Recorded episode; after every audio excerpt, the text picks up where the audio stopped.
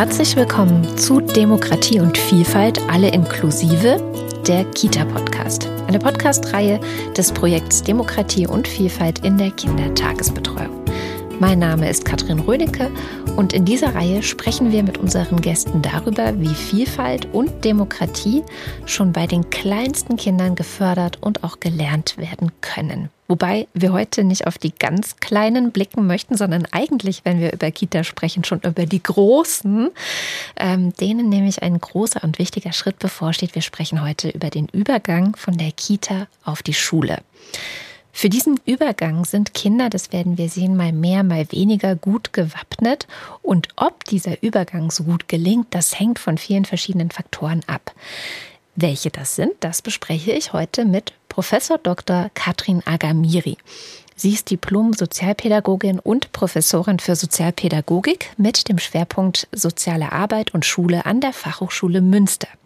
Neben ihren Arbeitsgebieten Erziehung und Bildung sowie sozialpädagogisches Handeln in Schulen forscht und lehrt sie besonders zum Thema Partizipation von Kindern und Jugendlichen in pädagogischen Institutionen. Guten Tag, Frau Agamiri. Hallo, Frau Rönnecke. Vielen Dank für diese freundliche Anmoderation. Wir wollen mal ganz alltagspraktisch einsteigen. Sie haben ja selbst drei Kinder. Wie haben Sie denn deren Übergang von der Kita zur Schule erlebt? Ja, eine, eine schöne Frage zu Beginn. Also ich habe diese Aufregung, die man bei diesem Übergang spürt, bei meinen Kindern auch gesehen. Ich habe gesehen, wie sie sich in dem Sommer vor allen Dingen, bevor sie in die Schule gekommen sind, da ganz intensiv nochmal mit beschäftigt haben. Habe so eine bestimmte Unruhe gemerkt, manchmal auch Unmut. Ja, also man merkte, dass ihnen ganz deutlich war, dass da jetzt was ganz Neues auf sie zukommt eigentlich. Und dann, wie bei, ich glaube, den aller, allermeisten Kindern, auch eine große Freude. Also weil dieser Übergang, der ist ja von uns gesellschaftlich schon sehr, sehr bedeutungsvoll aufgeladen. Äh, dieses Schulkind werden, das war auch ganz deutlich. Und dann habe ich aber vielleicht, um das nochmal so zu sagen, ich war auch ganz furchtbar aufgeregt. Vor allen Dingen bei der Einschulung meines ältesten Sohnes weil ich dann selbst ja auch gesehen habe, dass sich ab jetzt auch unser ganzes Leben im Grunde wieder ändern würde. Also neue Zeitstrukturen, viel getaktetere Zeitstrukturen eigentlich. Und äh, ich habe das so auch erlebt, dass wir uns als Familie an die Zeitstruktur der Schule anpassen mussten und unseren Alltag ja, der ist so ein bisschen von unten nach oben gedreht worden, glaube ich. Ich glaube, das kennen viele Eltern, deren Kinder in die Schule gehen, dass es vorher eben sehr viele Freiheiten gab, auch noch, was die Zeitstruktur zum Beispiel angeht oder die Zeit, zu der man aufstehen muss. Und auf einmal ist alles sehr früh und sehr ja, durchgetaktet eigentlich. Das gibt es ja auch in anderen Bereichen in der Schule. Äh, Schule gibt ja sehr viel mehr Struktur vor als Kita. Wie ist das für Kinder? Sie forschen ja nun auch dazu, also jetzt an Sie als Forscherin. Wie erleben die Kinder, dass, dass diese, ja, diese Freiheit, nenne ich es jetzt einfach mal, ein Stück weit eingeschränkt wird oder wird sie das eigentlich überhaupt immer? Kinder verarbeiten das sehr unterschiedlich. Also die eignen sich das sehr unterschiedlich an. Es gibt durchaus Kinder, denen fällt es nicht so schwer, sich äh, für diese Schulstunden, die es dann gibt, tatsächlich auch an ihrem Platz aufzuhalten, aufzupassen, die Regeln einzuhalten, nicht mehr zu trinken, wenn sie durstig sind, nicht mehr an das Frühstücksbuffet der Kita zu gehen, wenn sie hungrig sind, möglicherweise. Ähm, es gibt aber durchaus auch viele Kinder, denen fällt das sehr schwer, tatsächlich diese Zeiten einzuhalten, sich den Regeln, diesen leiblichen Regeln, aus denen Schule ja besteht, so zu unterwerfen. Und äh, die brauchen eine ganze Weile, bis sie sich das so zu eigen gemacht haben. Also was von ihnen jetzt eigentlich als Schüler und Schülerinnen verlangt wird, also wie sie in diese Rolle reinkommen, äh, die diese Institution Schule ihnen ja jetzt zugedacht hat. Das habe ich in, in jeder Klasse erlebt. Es gibt dann äh, immer wieder Kinder, die, die haben dann plötzlich Lust, sich irgendwas anzugucken und, und springen dann auf und laufen los und schauen sich das an. Manche setzen sich auch unter den Tisch, weil ihnen das dann plötzlich zu viel ist. Andere versuchen ja erstmal Kontakt aufzunehmen. Aber es ist ja auch so, dass die Kinder schon in der Kita auch gesehen haben, dass bestimmte soziale Settings, soziale Gruppensettings auch bestimmte ja, Interaktionsregeln im Grunde verlangen. Also wenn ich im Morgenkreis eine Besprechung gemacht habe, dann habe ich das ja schon erlebt, wie das ist, sich zu Wort zu melden beispielsweise oder den anderen auch zuzuhören, also aufeinander zu reagieren. Und da knüpft Schule schon an, aber eben mit einer ganz anderen Vorstellung davon, eigentlich, was ein Kind zu einer guten Schülerin oder zu einem guten Schüler macht. Wir haben hier in dieser Reihe sehr viel über Partizipation in der Kita gesprochen und wie wichtig das ist, dass man diese Beteiligung und Mitbestimmung und auch Selbstbestimmung bei Kindern schon ganz, ganz früh fördert. Und ich frage mich, ob das in der Schule eigentlich auch so stattfindet. Ja, das ist ja so das Thema, mit dem ich mich viel beschäftige.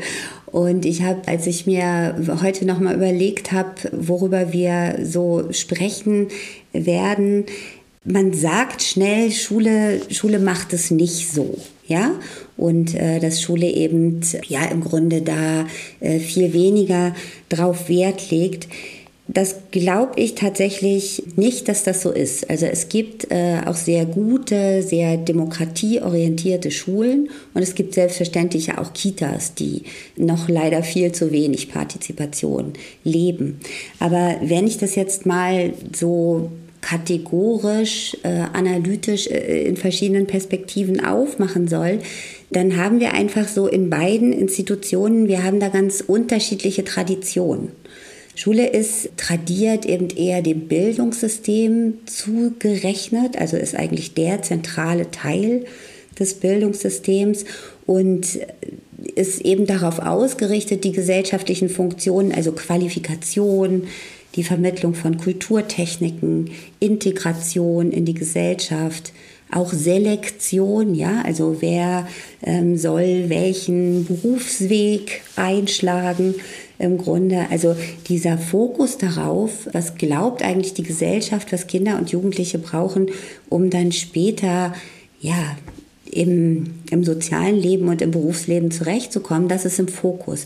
Und die Kita ist ja traditionell eben äh, bei uns in Deutschland in der Jugendhilfe verortet und äh, hat eben einen viel stärkeren Fokus eigentlich auf Persönlichkeitsbildung. Also Bildung in der Kita ist ähm, meiner Ansicht nach eher auf Persönlichkeitsbildung gerichtet und hat dadurch viel mehr Freiheiten im Grunde, auch auf das einzelne Kind einzugehen. Unterliegt auch nicht diesem Bewertungsparadigma. Und ich hole jetzt so weit aus, weil, weil das eben auch ganz viel letztlich mit Demokratie macht wenn ich äh, wie in der Schule nach einem Curriculum lernen soll und eben diese Zeiteinteilungen zum Beispiel habe, über die wir schon gesprochen haben, dann ist das auf den ersten Blick eben erstmal alles schon gegeben. Es gibt da wenig Mitbestimmungsmöglichkeiten für die Kinder. Und in der Kita, und das haben Sie hier ja auch zum Thema gemacht in vielen Folgen, können wir den Kindern das eröffnen und die Kinder können sich erleben als MitgestalterInnen ihres Alltags und äh, machen dabei ja auch ganz tolle Erfahrungen. Also finden Lösungen zusammen, merken, dass das, was sie beschlossen haben, auf einmal im Alltag der Kita wichtig wird, für andere Leute wichtig wird, dass sie wirklich eine ganze Organisation im Grunde mitgestalten, auch wenn sie das nicht so benennen würden. Und wenn sie dann in die Schule kommen, dann könnten Sie tatsächlich im schlimmsten Fall die Erfahrung machen, das ist jetzt vorbei. Dass es auf einmal diese Möglichkeiten nicht mehr gibt, dass es diese Gremien nicht mehr gibt, wie einen Kinderrat, wie einen Morgenkreis, wo ich Themen einbringen kann. Und dass das, was mich umtreibt, was ich gelernt habe, dass meine Meinung wichtig ist, dass meine Interessen wichtig sind, dass das auf einmal keine Rolle mehr spielt. Das kann passieren im schlimmsten Fall. Wir haben ja so kleine Interviews gemacht mit Kindern äh, eine Zeit lang nach der Schule, ungefähr sechs bis sieben Monate. Und ein Kind hat in so einem Interview tatsächlich auch gesagt, ihr habt uns belogen, Es stimmt nicht, dass wir wichtig sind. Und das ist natürlich richtig, richtig das ist krass. Tragisch, ja. Ja, das ist richtig. Also da muss man wirklich so ein bisschen seine Gefühle auch irgendwie bei sich behalten in dem Moment, wo man das hört oder liest. Aber es gibt auch Schulen, die genauso wie Kitas sich auf den Weg gemacht haben, zu sagen, wir wollen das fördern, wir wollen Demokratiebildung betreiben. Und das sind die Schulen, wo solche Kinder dann auch gut anknüpfen können. Wir haben auch Aussagen, wo dann ein Kind beschreibt, in der, in der Schule haben wir jetzt einen Kinderrat, der heißt zwar Klassenrat, aber das ist eigentlich ein Kinderrat und ich wusste schon, wie das geht und ich konnte den anderen das erzählen und das ist dann genau, also ja, das Gegenteil, also wo es dann eher wunderschön ist und wo man merkt, dass die Kinder dann aus der Kita eben auch schon viel mitbringen in die Schule. Das heißt, die Schulen sind auch sehr verschieden einfach. Man hat so ein bisschen oft auch Pech oder Glück, je nachdem, wo man landet. Das ist ja die Erfahrung, die wahrscheinlich alle Erwachsenen auch mit sich herumtragen, dass es so sehr davon abhing, was hatte ich für Lehrerinnen und Lehrer oder was war das für eine Schulleitung und was haben die sich eigentlich so jeweils auf die Fahnen geschrieben oder warum haben die sich gekümmert oder auch nicht gekümmert. Ja, das ist so. Und dennoch, glaube ich, müssen wir festhalten, dass Kita und Grundschule eben tatsächlich völlig unterschiedliche gesellschaftliche Institutionen sind und wenn man jetzt diesen Übergang demokratiepädagogisch gestalten will, dann äh, denke ich, muss man das auch berücksichtigen und muss äh, das reflektieren und muss eben dann auch mit Schulen schauen, wo habt ihr eigentlich Spielräume? Wie könnte man auch Spielräume für Mitbestimmung erweitern beispielsweise?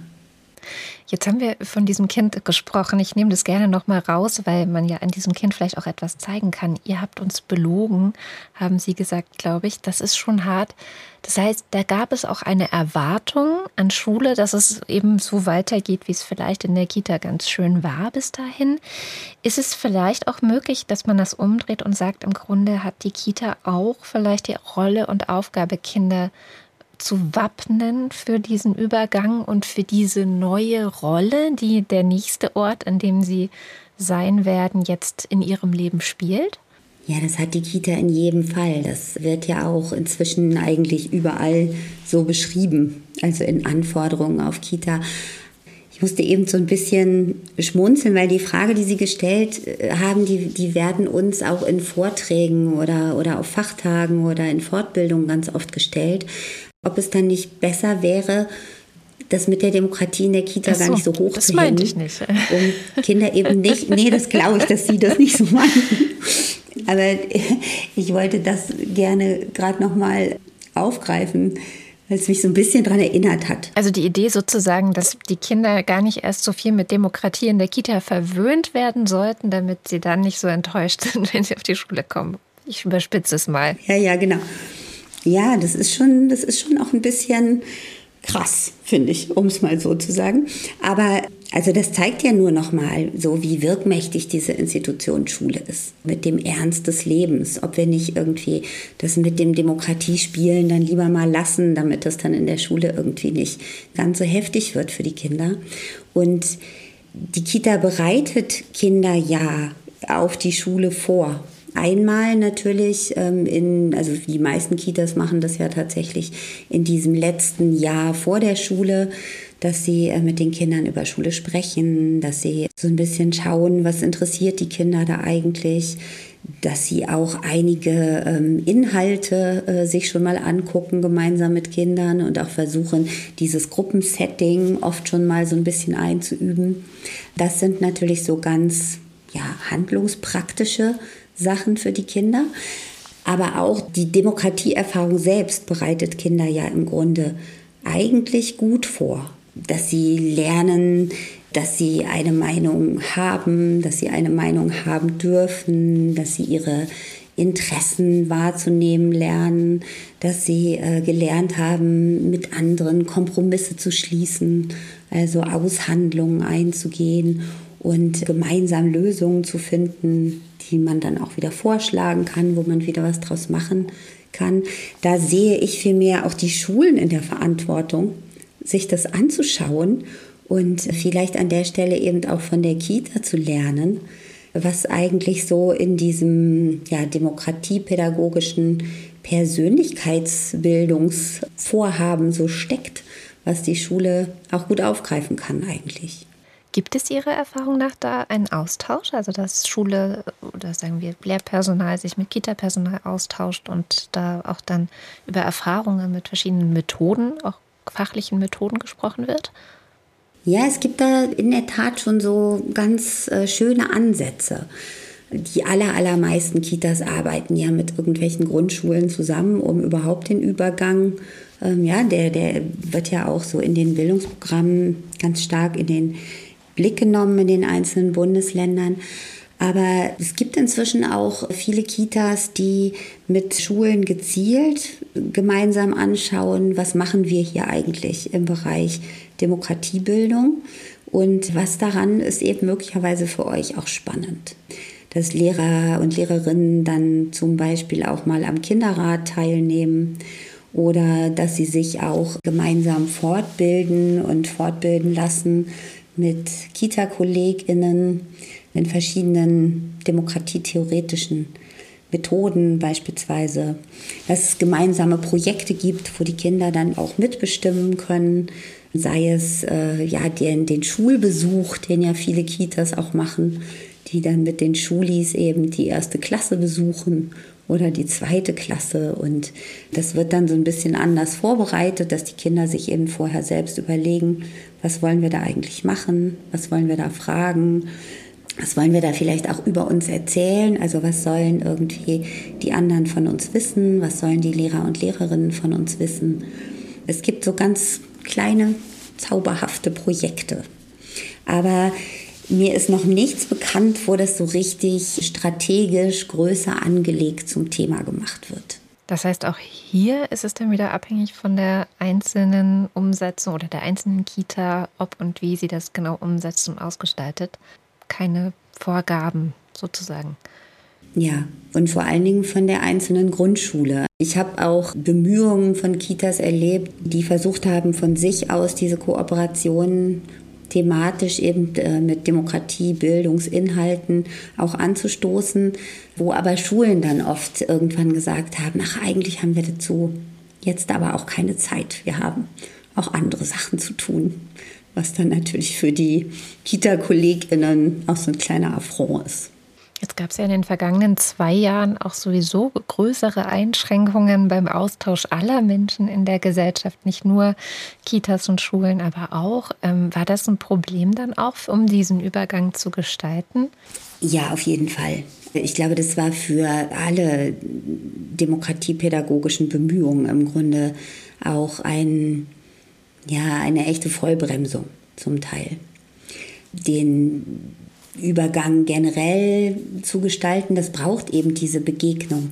Also, dass äh, Kita-Kinder eben auch in die Schule gehen können und sich das angucken können, das nachfühlen können, auf dem Klettergerüst klettern und über den Schulhof rennen und sich mal anhören, wie das da eigentlich ist, äh, wenn ich da laut schreie im Schulflur oder ob ich mich das überhaupt traue, ja. Und die Pandemie hat das ja alles äh, verunmöglicht. Also dieses, äh, den anderen Ort kennenlernen. Schule hat ja auch an diesem Ort zum Großteil gar nicht mehr stattgefunden, sondern ist eben in ja, die Familien verlegt worden oder in den digitalen Raum dann mit älteren Schülerinnen und Schülern.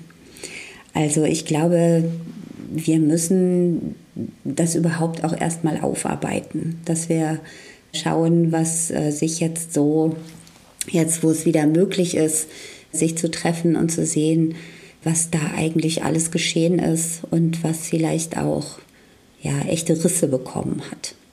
Sie haben gerade schon von den Familien gesprochen, die dann natürlich viel auffangen mussten, gerade auch wahrscheinlich bei so einem Übergang, der dann etwas holpriger ist. Welche Rolle spielen Sie generell dabei, wenn Kinder diesen Übergang machen? Also die Eltern und die Familien, die Elternhäuser, können die auch etwas dazu beitragen, dass es gut gelingt? Also ich glaube, Eltern sind ganz wichtig. Einfach deswegen, weil das Kind verliert ja sozusagen diesen vertrauten Raum Kita, also das, wo es vorher außerhalb der Familie hingegangen ist und sich aufgehalten hat, ähm, das wird ersetzt. Aber die Familie bleibt ja. Da, wo sozusagen dies, ich gehe erst in die Kita und dann in die Schule, Das verändert sich fundamental und die Familie ist sozusagen in der Mitte. Und günstigsten Fall stellt die Familie für Kinder dann eben auch so diesen, ja, diesen sicheren, vertrauten Ort dar, wo ich auch mal launisch sein darf, weil ich gestresst bin von der Schule oder weil ich überhaupt Angst habe, da jetzt bald hinzugehen, wo ich aber auch mal laut sein darf, weil ich mich irgendwie darauf freue und ganz aufgeregt bin, wo sozusagen auch so ein Stressabbau passieren kann.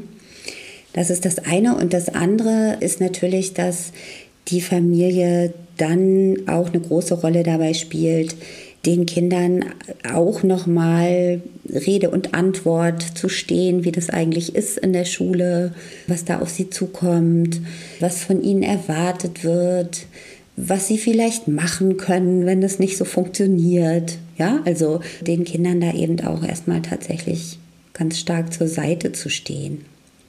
Ich habe eben gerade auch noch mal an so ein Zitat gedacht aus unseren Interviews.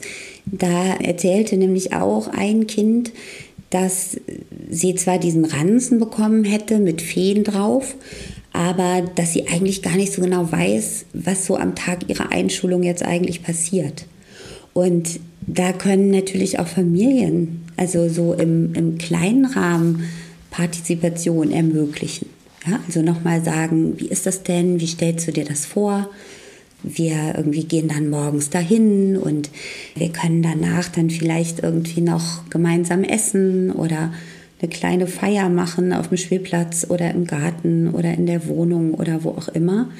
Und die Kinder da auch eben mit einzubeziehen. Wen möchtest du einladen? Was möchtest du anziehen? Wie wollen wir das zusammen hinbekommen? Also schon alleine das kann auch viel Sicherheit geben, glaube ich. Wenn Sie die Kinder so befragen und eben ja auch wirklich eine unschätzbare Quelle an Informationen haben, was sind so die größten Baustellen, die Sie sehen, sowohl bei Schulen als auch vielleicht bei Eltern, aber vor allem bei Schulen, was diesen Übergang angeht? Also wo gibt es den größten Bedarf, etwas zu tun? Ich bin ja Sozialpädagogin und ich kann da aus meiner Haut, glaube ich, auch gar nicht raus. Also da als Sozialpädagogin zu argumentieren. Und die größten Hürden in Schulen sind tatsächlich, wenn Schule eigentlich das gar nicht so wahrnimmt, was die Kinder da bewältigen müssen. Die brauchen einfach Zeit am Anfang, auch mal was falsch machen zu dürfen, auch mal unterm Tisch sitzen zu dürfen.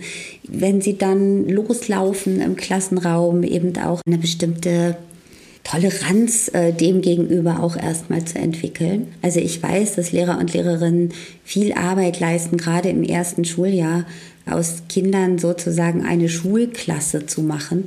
Aber das kann man eben sehr unterschiedlich machen. Also auch in der Schule kann man diese guten alten pädagogischen Techniken kultivieren, wie offene Fragen stellen und zuhören, ohne immer gleich aus der Antwort zu denken, ah ja, schon wieder so eine Antwort, ja, die ich erwartet habe irgendwie. Kinder werden, wenn es schlecht läuft, im ersten Schuljahr bekommen die eine Schülerinnenidentität, die sie ihr ganzes Leben lang begleitet. Wenn ich in der ersten Klasse zum sogenannten Störer oder zur Störerin geworden bin, dann ist es unfassbar schwer, da wieder rauszukommen. Das verletzt Kinder zutiefst. Und das macht tatsächlich auch das kaputt, was sie vorher in Kitas vielleicht erfahren haben, wenn sie ähm, im Morgenkreis saßen und ihre Themen einbringen konnten. Und dieses Störer werden oder Störerin werden, ist das die Reaktion von Schule auf ein, ich sag mal noch sehr kitahaftes Verhalten oder wie kann man das erklären? Ja, das ist es. Wenn ich beobachte in Schulen, dann sanktioniert Schule eben äh, Impulsivität sehr stark. Und wenn ein Kind, also ich meine, wir müssen uns überlegen, die sind fünf, sechs, sieben Jahre, wenn sie da ankommen. Die sind ja nicht genormt. Menschen sind nun mal keine Trivialmaschinen, ja, die ich irgendwie einstellen kann und dann funktionieren die so. Es gibt ganz unterschiedliche Ursachen, warum äh, ein Kind beispielsweise durch den Klassenraum rennt. Ja, das kann der Wunsch nach Bewegung sein, was ja auch ein großes Potenzial hat, ja. Also wie toll, wir meckern so oft darüber, dass Kinder nur noch irgendwo rumsitzen vor digitalen Endgeräten und jetzt rennt da ein Kind alle zehn Minuten, hat es das Gefühl, es müsste laufen. Dann würde ich mir manchmal wünschen, dass Lehrer und Lehrerinnen eben eher schauen, was ist es jetzt? Ist es dieser Bewegungsdrang?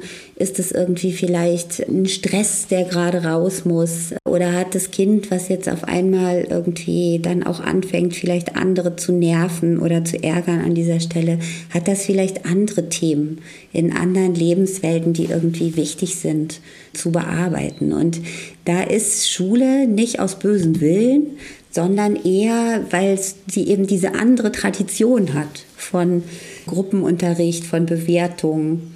Da ist man darauf angewiesen, dass äh, da alle irgendwie mitmachen sollen. In einer Gesellschaft, die sich zunehmend differenziert und wo wir eben uns auch anschauen müssen, was haben Kinder eigentlich für Lebenswelten, da würde ich mir eben wünschen, dass Schule so ein, ja, so ein bisschen individueller vielleicht schaut, gerade am Anfang, was treibt denn da eigentlich welches Kind um? Ja, das Individuum ist natürlich schwer, immer die ganze Zeit im Blick zu haben, wenn vor allem über 20 Kinder sitzen und dann hinter einem steht der Lehrplan, den man einhalten soll und irgendwo dazwischen ist dann Schulalltag, oder? Ja, deswegen hatte ich ja auch versucht am Anfang nochmal zu sagen, es gibt eben auch ganz wunderbare Schulen und es gibt ganz wunderbare Lehrer und Lehrerinnen, die mit so einer ja, mit so einer Zuwendung auch zu dem einzelnen Kind es dennoch schaffen, aus diesen Kindern eine Klasse zu machen. Das sind in der Regel Lehrerinnen, die so am Anfang unheimlich viel Arbeit da rein investieren. Also neue gemeinsame Rituale zu schaffen, beispielsweise in so einer Klasse. Und da kann man die Kinder zum Beispiel auch dran beteiligen. Wenn ich jetzt auch in, in meiner Klasse damit beginnen möchte, dass ich so ein bisschen so ein fließendes Ankommen habe, ja, das habe ich oft gesehen, dass die Kinder dann zum Beispiel ab 7.30 Uhr in die Klasse kommen können und dass die da auch erstmal essen können, dass da ganz ähnlich wie beispielsweise in der Kita auch so kleine Obstbuffets aufgebaut werden oder so, wo ich eben erstmal so in den Tag reingleiten kann. Das sind dann auch so Zeiten, wo Lehrer und Lehrerinnen mit einzelnen Kindern sprechen können, sie eben auch nochmal fragen können, wie es ihnen gerade so geht oder ob sie das hinbekommen haben mit der Aufgabe gestern. Also die kennen die Kinder in der Regel ja sehr, sehr gut. Wenn man dann zum Beispiel einsteigt mit einer Gesprächsrunde irgendwann, dann haben die Kinder aus der Kita da ja ganz viel Erfahrung. Und allein äh, die Kinder zu fragen, was wisst ihr denn schon darüber? Ja, was wisst ihr schon? Was könnt ihr euch so denken, wie das hier so laufen soll? Was wollen wir hier machen? Knüpft ja an diese Erfahrungen an und gibt eben auch diesen Kindern, die sich möglicherweise ja auch schon in der Kita manchmal so am Rande des Raumes, wo ich was machen konnte, bewegt haben, gibt diesen Kindern ja auch eine neue Sicherheit. Und ich mag mich einfach nicht damit abfinden, mit diesem dass es eben so schwer ist, 20 ähm, Kinder im Blick zu haben. Das stimmt. Aber dann kann man die Kinder super ins Boot holen. Dann ist man schon mal nicht mehr alleine eigentlich als Lehrer, als Lehrerin. Wir hatten ja vorhin den Klassenrat schon angesprochen. Ich glaube, das ist zum Beispiel ein sehr gutes Mittel, oder? Um die Kinder ins Boot zu holen und ihnen auch eben Selbstwirksamkeit wieder zu ermöglichen. Ja, ich glaube auch. Also der Klassenrat, wenn er in der nötigen Offenheit gemacht ist, ist das ein ganz tolles Instrument, um äh, tatsächlich auch anzuknüpfen an Erfahrungen, die die Kinder in der Kita gemacht haben, mit Kinderrat, mit Morgenrunde und so. Wir wissen aber aus der Forschung über den Klassenrat, Heike de Boer ist da eine Kollegin, die hat ganz viel ethnografisch in dem Bereich geforscht auch. Und die hat zum Beispiel auch gesehen, dass manchmal Klassenräte eben auch so sanktionierend genutzt werden, also mehr wie so ein Tribunal, ja, wo dann im Klassenrat vor allen Dingen Konflikte verhandelt werden was jetzt auch nichts Schlimmes ist, ja. Also es ist ja äh, durchaus gut, Konflikte auch gemeinsam zu verhandeln. Aber das passiert dann leider auch öfter mal in so einer Form, dass eben ein Kind quasi auf dem heißen Stuhl sitzt, was jetzt irgendwas gemacht hat, was die anderen Kinder ganz furchtbar finden, jemanden geärgert hat, jemanden geschubst hat Und dann wird es sozusagen dann nochmal von sieben Kindern gesagt, du hast mich geschubst und das sollst du nicht machen. Und dann ist der Klassenrat eigentlich ein Instrument auch dann von Beschämung, also im, im schlimmsten Fall. Deswegen finde ich das auch wieder als Sozialpädagogin, also aus dieser Arroganz der Sozialpädagogik heraus im Grunde, wichtig, dass im Klassenrat tatsächlich auch Mitbestimmungsthemen verhandelt werden. Also nicht nur Konflikte und bestimmte Sanktionen oder was mir jetzt nicht gefällt, sondern tatsächlich auch diese Themen, wo ich als Kind was gestalten kann, wo es um Ausflüge geht, um Projekte, um Klassenfeste beispielsweise, aber auch um die Organisation des Alltags. Ich habe da meine ganz nette Geschichte erlebt im Klassenrat. Also aus der Schule ist es fast so meine Lieblingsgeschichte, weil es so ein schön gemachter Klassenrat war. Das war auch in einer Grundschule, allerdings dann schon in der zweiten Klasse. Die hatten schon so ein bisschen Erfahrung. Und es wurde so auf die Woche geguckt und was sich so ereignet hatte. Und dann meldete sich ein Kind und sagte, es wollte sich beschweren, weil es müssten immer am Ende des Schultages ja alle Stühle hochgestellt werden, damit dann die Putzkolonne da gut durchkommt. Und sie wäre am Ende des Tages immer so ein bisschen langsam und wäre immer die Letzte, die die Klasse verlassen würde. Und alle anderen wären dann schon weg. Und deswegen müsste sie dann immer die Stühle hochstellen, die die anderen unten stehen gelassen hatten. Und das fände sie total doof. Und ihr Rücken würde auch schon wehtun, hat sie dann gesagt. Also hat es sehr deutlich gemacht.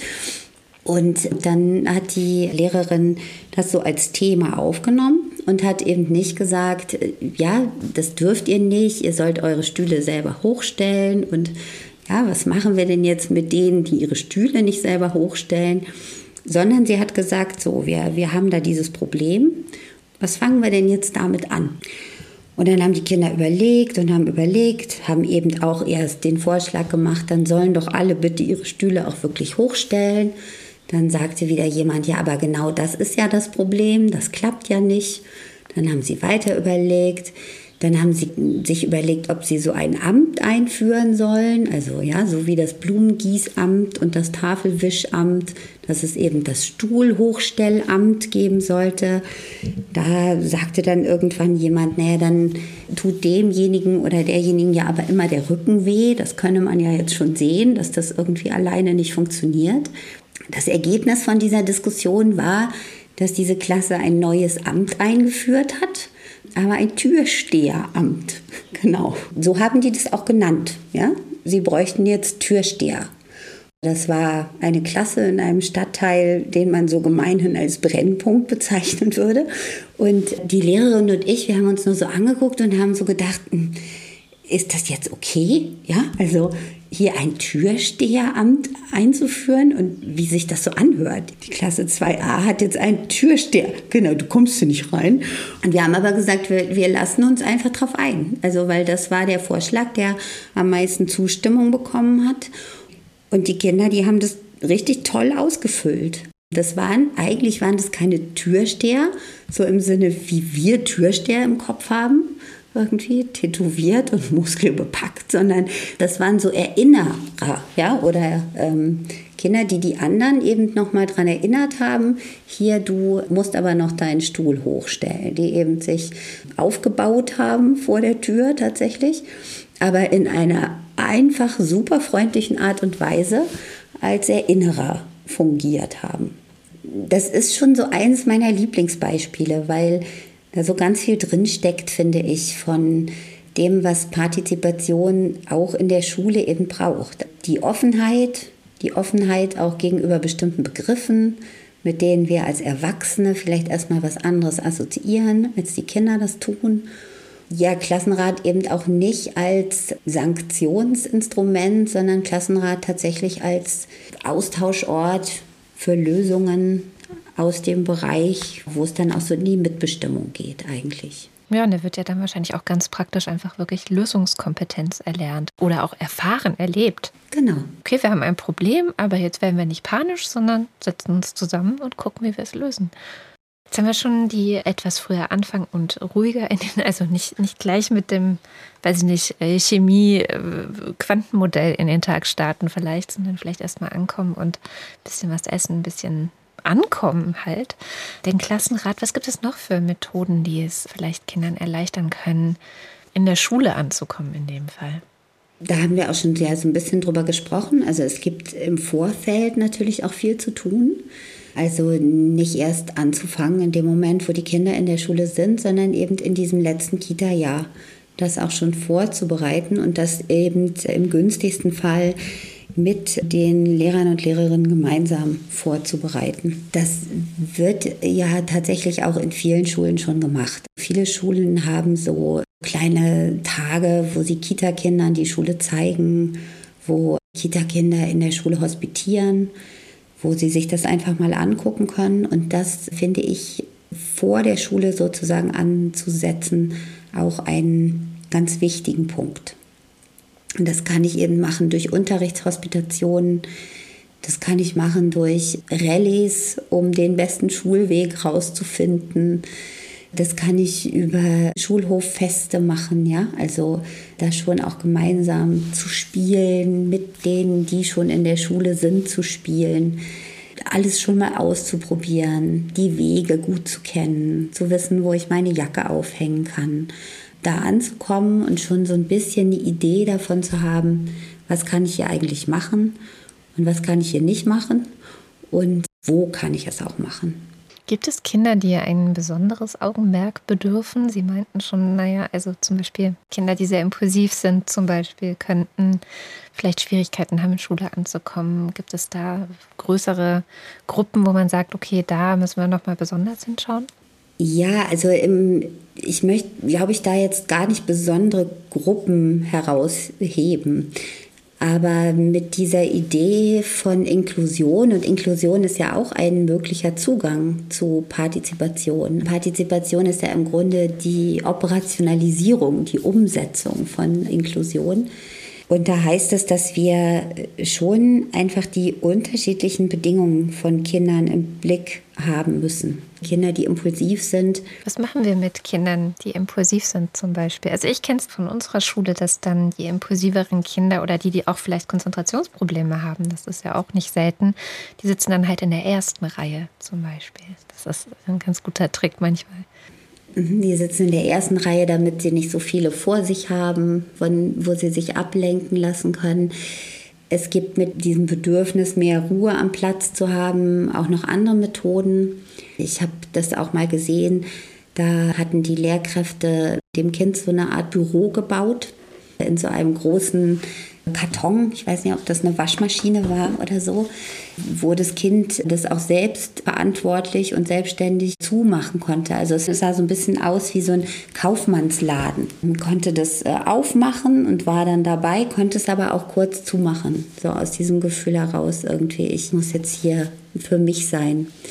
Ganz einfache Instrumente sind auch äh, Sitzgelegenheiten, auf denen ich mich bewegen kann. Bälle beispielsweise oder so Kissen, die auch mit Luft gefüllt sind, wo ich hin und her rücken kann. Überhaupt Sachen auch haptisch in der Hand zu haben, zum Beispiel um äh, Bewegungsabbau, dann ja, mein Bewegungsbedürfnis über die Hände loszuwerden auch da, glaube ich, muss man gar nicht so therapeutisch rangehen. Also jetzt mit den Bällen und so weiter. Es kommt ja aus der Ecke, sondern ja, vielleicht eher wie das Beispiel mit dem Büro. Also auch da kreativ zu sein und auch mit den Kindern darüber ins Gespräch zu kommen. Wie fühlt sich das an und was wird dir gut tun, ja? Was würdest du dir wünschen?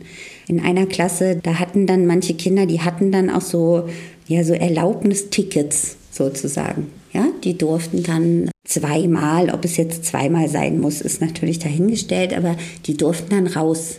Einmal äh, um den Schulhof rennen, wenn sie es gar nicht mehr ausgehalten haben und wieder reinkommen.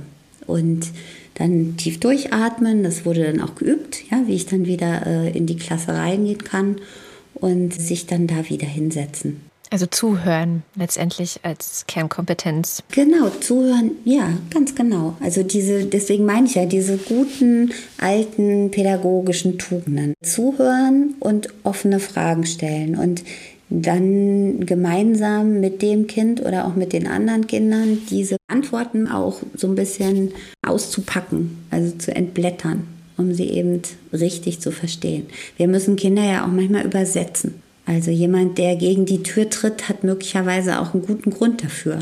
Und damit meine ich nicht Kuschelpädagogik, ja. Also nicht so, oh, ja, das darfst du aber nicht machen, sondern zu versuchen zu verstehen, was ist das jetzt in dem Moment? Ja, ist das irgendwie tatsächlich ein Stören wollen oder ist das gleich zu platzen vor Wut, weil es irgendeinen Vorfall gegeben hat auf dem Schulhof und das Kind hat sich überlegt, lieber gegen die Tür zu treten, als jemandem in den Bauch zu treten, oder? Also um es jetzt äh, zugespitzt zu sagen. In der Regel haben Kinder einen ganz guten Grund für das, was sie tun. Und die allermeisten können das auch beschreiben, was dieser Grund ist. Da müsste jemand richtig zuhören. Mhm. Wir sprechen ja eben hier um die Demokratiebildung, um wie können wir Kindern äh, möglichst viel mitgeben, dass sie eben auch Selbstentscheidungen treffen, dass sie Mitbestimmung lernen und der gute Demokratinnen und Demokraten eigentlich sind. Wie kann Schule ganz aktiv noch dazu beitragen, dass dann auch wirklich durch die ganze Laufbahn hindurch zu erhalten, dieses Demokratieempfinden? Ja, indem sich Schule gemeinsam mit den anderen Berufsgruppen, die ja auch an Schule aktiv sind, also sozialpädagogische Fachkräfte, also Demokratie muss und kann, glaube ich, nach oben wachsen. Wenn wir so auf den Übergang gucken und sagen, es wäre total lohnend, sich mit Kita-Teams auch auseinanderzusetzen und sich auszutauschen, was macht ihr? Wie macht ihr das? Was habt ihr für Erfahrungen gemacht? Und wie können wir das übersetzen in unsere erste Klasse, in unsere zweite Klasse? Und wenn man dann ankommen würde und sagen würde, wie geht's denn jetzt weiter, wenn die Kinder in der ersten und zweiten Klasse jetzt die Möglichkeit hatten, über bestimmte Bereiche mitzuentscheiden, ja, zum Beispiel über die Gestaltung der Mahlzeiten in der offenen Ganztagsschule, über die Gestaltung von Projekten vielleicht, über die Gestaltung des Schulhofs oder was man da spielen kann. Dann könnte man für die dritte und die vierte Klasse dann wieder gucken, dass man das aufnimmt und dass man das weiterführt und dass man das gegebenenfalls auch erweitert. Also um andere neue Mitbestimmungsmöglichkeiten und Selbstbestimmungsmöglichkeiten, weil die Kinder dann ja auch immer versierter werden im Grunde damit diese Organisation sozusagen mitzugestalten, das dann im besten Fall auch für den nächsten Übergang wieder mitzunehmen, nämlich den dann zwischen der Grundschule und der SEC 1. Das ist ja im Grunde die nächste Baustelle, die wir haben. Wenn ich mir was wünschen dürfte, dann würde ich mir das, glaube ich, so wünschen. Immer weiter nach oben wachsen. Ja, ich habe so ein Projekt mit der Laborschule Bielefeld gemacht, wo wir eigentlich genau das ausprobiert haben also in der Eingangsstufe, das ist die Klassenstufe 0 bis 2, also die Kinder gehen schon im letzten Kita-Jahr sozusagen in die Laborschule. Und wir haben uns so für diese jüngsten Kinder angeschaut, in welchen Bereichen des Alltags können die eigentlich was mitbestimmen und was selbst bestimmen. Und da ging das dann genau um Essen, um Räume, um Aufenthalt im Freien und um Projekte. Und wir haben sozusagen angelehnt an die Kinderstube der Demokratie so eine Verfassung für diese Stufe erarbeitet. Und jetzt wächst sozusagen diese Verfassung in diesem Sinne nach oben. Also mit den Kindern, die jetzt dann eben inzwischen in der Stufe 1 und in der Stufe 2 sind, wachsen dann diese Rechte nach oben und werden dann immer wieder mit den Lehrern und Lehrerinnen, die dann dazu kommen, neu verhandelt. So wurde mir das jedenfalls berichtet. Also ich war jetzt nicht da in allen Abschnitten dabei, sondern habe das eher so ja, die ersten zwei Jahre begleitet. Aber das klingt toll. Das heißt sozusagen, die Kita-Verfassung, die wir in Folge 1 schon so ein bisschen kennengelernt haben, die wächst dann mit den Kindern mit und dann wird es immer mit den jeweils neu hinzukommenden Erwachsenen ausgehandelt, wie das dann von Jahr zu Jahr ausgestaltet wird. Das gefällt mir sehr gut. Schön.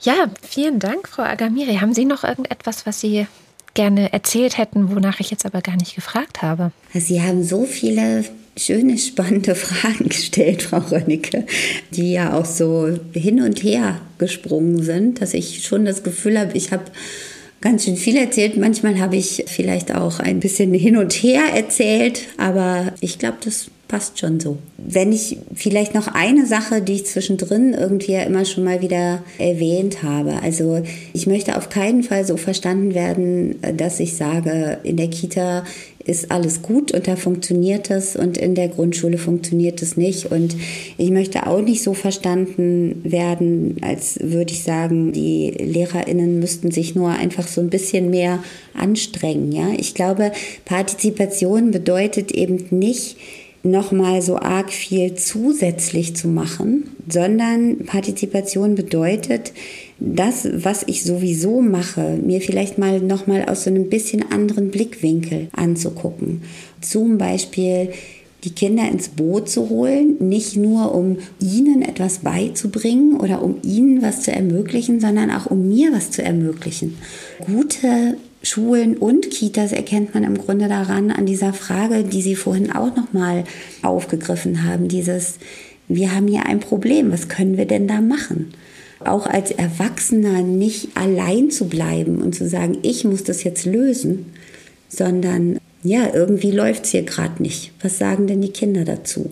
In dem Moment wird auch meine Arbeit leichter, selbst wenn pädagogische Arbeit natürlich sehr, sehr anstrengend ist. Ich glaube, davon können alle ein Lied singen und gleichzeitig auch wahrscheinlich viele Erfahrungen teilen, wo sie von den Kindern was lernen konnten, an Stellen, wo sie selber gar nicht mehr weiter wussten.